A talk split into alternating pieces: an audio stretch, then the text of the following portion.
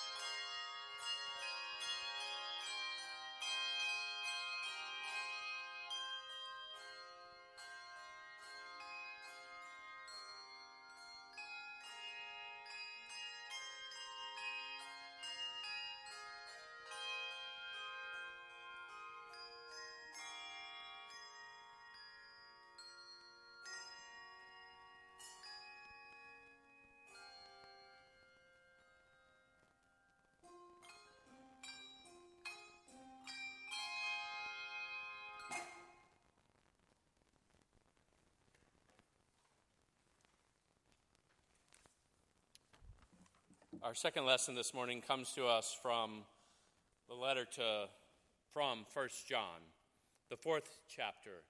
Let us listen again for God's word for us.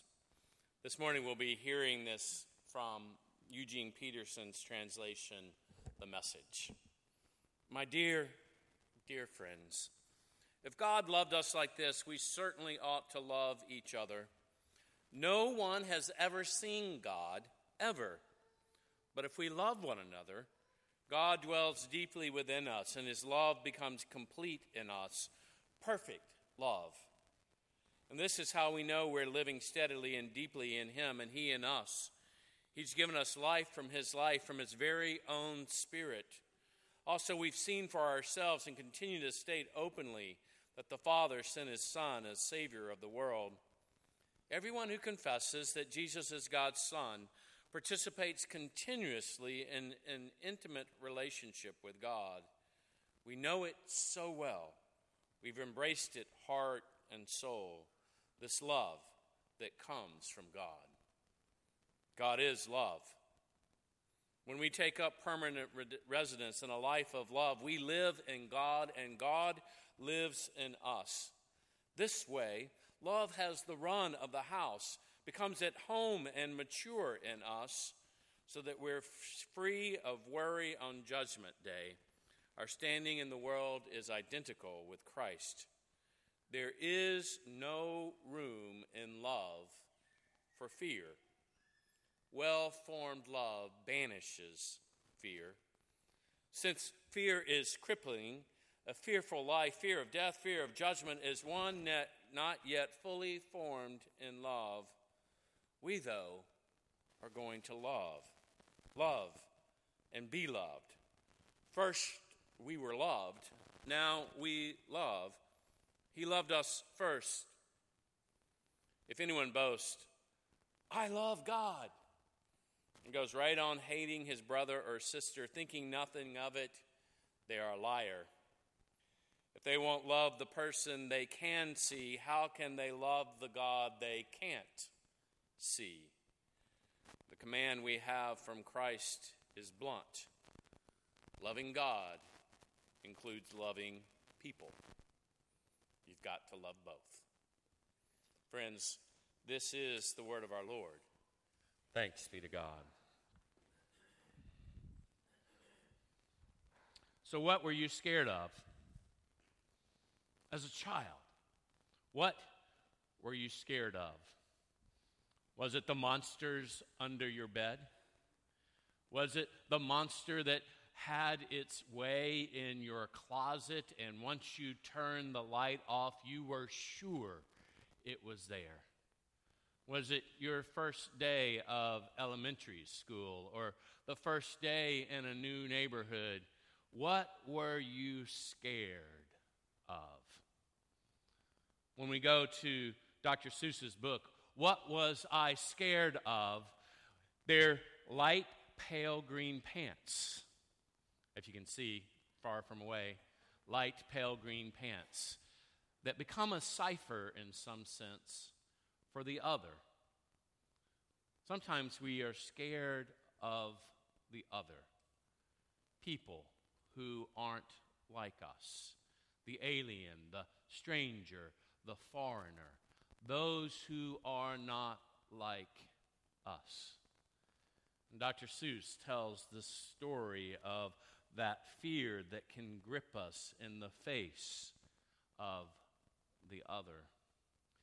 And the truth is is that in our world right now, the media and the way that news is portrayed and the airwaves and on the all around us, we are being taught to be frightened of those not like us, of the other, the stranger, the alien. Whether you're on the left or the right, partisan politics has us believing that there is someone out there, there's an other, there's these light green pants that we need to be scared of, that we need to be fearful of. There's an other stranger, one different who doesn't think or believe or act or look like us of whom we need to be afraid. Very afraid. And I begin to wonder why. Why does it seem that the currency of our current culture is fear? Why is it that the world around us wants to constantly keep us afraid? Over the past few years, I've been reading a lot about how our brains work and how our brains process information. And one of the things that scientists tell us is that we have this reptilian brain and then a mammalian brain and then this human brain, and that fear sits right down there in our reptilian brain. It's that fear, fight, fight, or freeze reaction. And that in the plains of Africa, when we were but a young species, it was very good to have a heightened sense of fear because you did not know what the rustle in the bushes was. When you heard something or you saw someone for the first time, you didn't know, friend or foe. And so our brains were developed to have this immediate reaction. But the reality is is we're no longer on the plains of Africa and live in a relatively safe and secure world.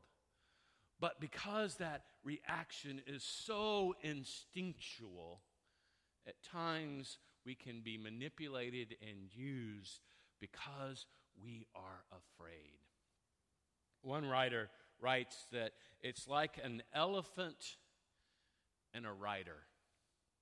That our instinctual responses, our intuitions, are sort of part of our brains that work without us even thinking about it, are like our elephant. And our rational brain that we think we are so proud of is like a rider trying to steer that elephant. I don't know about you, but my imagination begins to think of trying to steer an elephant is a pretty hard job. And so, if you can get the elephant pointed in some way, it's very hard for the rider to turn it another way. And so, in some sense, I think the world constantly wants to keep us afraid, so our elephants are running in this or away or in fear. Because when we're afraid, we often become worried and anxious and angry. And I don't know about you, but as my children were growing up, one of the things I constantly said to them is you cannot make good decisions when you're angry or fearful. Take a deep breath and let the rider overcome or redirect the elephant. And so I think, in some sense, the, the world constantly wants us to be afraid because when we are afraid, we're easily manipulated. When we're afraid, we are easily convinced that there are others out there who are responsible for all the problems of the world. And if we could just get rid of those others, then life would be okay. When we're afraid, the elephant takes over, and the rider has little control. And it's right at that moment, in a world that constantly wants to keep us afraid, the, the gospel comes in and collides and says, Do not fear. You know, it was the message that every angel always began. There's a pair of pale green pants coming to surprise you, right? An angel appears, and that would be scary. But the first thing every angel, as we reaffirmed as we began worship this morning, says is do not be afraid. do not be afraid. If the currency of our current culture is fear, the currency of the gospel is love. Remember that. The currency of the world around us right now is fear. The currency of the good news of Jesus Christ is love. And we see that not only in the story of Jesus, but we see it as Joshua is about to enter into a new phase in his life. He's become a, a leader. He has to lead the people into an unknown place. And it would be a fearful time, the fear of the unknown. And God says, Don't worry, do not be afraid. I am with you. Be strong and courageous.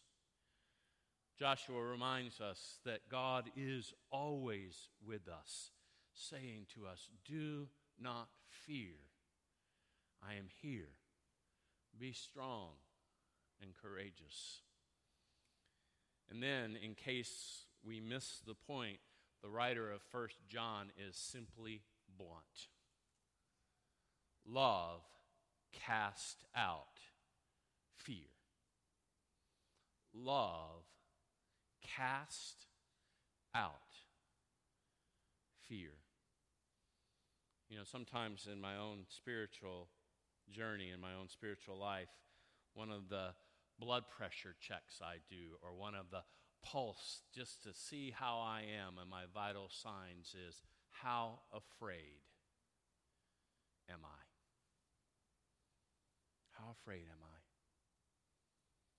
If love casts out fear, and Christ is perfect love. How afraid am I? Remember, the gospel has the currency of love. The world at times wants us to be afraid. And we, as Christians, are those who come into the world to share the good news of God's love. And that looks, as First John goes on to say, not in just saying that we love God, but then how do we love our brothers and sisters? How do we love our neighbors and enemies? How do we love the pale green pants in the world? Are we willing to risk, to, to take a chance, and to meet the other? Because again, First John's very blunt. Anyone who says they love God and hates a neighbor is a liar. The commandment we have is this not only love the God who we haven't seen, but love those who we have seen. Last week I had the opportunity to be up in the mountains of Kentucky with our young people on part of our Appalachian Service Project. And what always amazes me is the power of the face to face interaction with these kids who come from Jacksonville and Ponte Vedra, mostly here at Palms, strong, middle, upper class kids, and they come face to face with these people who are utterly different, living in poverty, but who always welcome them and receive them in love. And so, as much as we build warmer, safer, drier homes, as much as we make floors safe to walk on and protect houses with roofs, the amazing transformative moment of those Appalachian Service Project trips is the relationships that are formed because people look at each other face to face who come from different situations and realize that they are sharing a common humanity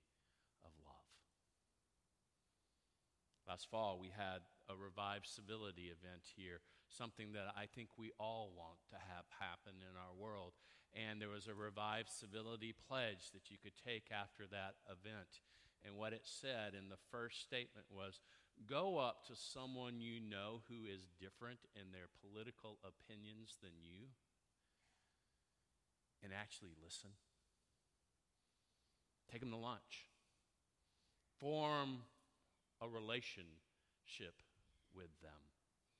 Because remember, there's a currency of fear, and we are those who operate in a currency of love. Stephen Carter was a professor of law at Yale University, one of the first African American professors of law at Yale. He's written a lot of wonderful books. And in one of those books, he talks about moving into a white middle class neighborhood in 1966 as the first African American family to move into that situation and sitting on the front porch and just kind of watching the neighbors go by. And there was one neighbor across the street who made cream cheese and cucumber sandwiches. You know those little finger sandwiches that people used to make that I'm glad we no longer make? And this woman had a platter of them. And she simply walked across the street and offered that platter to him as he sat on the porch and welcomed that family. And he said, That's where I learned what civility was all about. The willingness of this woman to walk across and meet the other so that a relationship could be formed, to change the currency of fear to a currency of love. Each morning I get a meditation from Henri Nouwen, a retired Catholic priest. And sometimes they are right on target, and sometimes they miss where I am for the day. But this morning, it was right on target.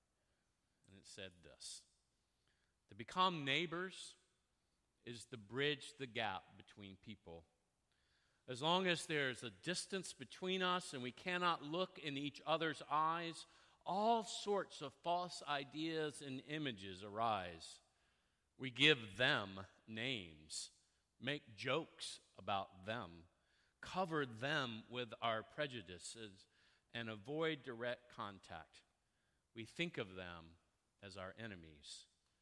We forget that they love as we love, care for their children as we care for ours, become sick and die as we do, we forget that they are our brothers and sisters and treat them as objects that can be destroyed at will. Only when we have the courage to cross the street and look in one another's eyes can we see that there that see there that we are all children of the same God, members of the same human. There is no room in love for fear.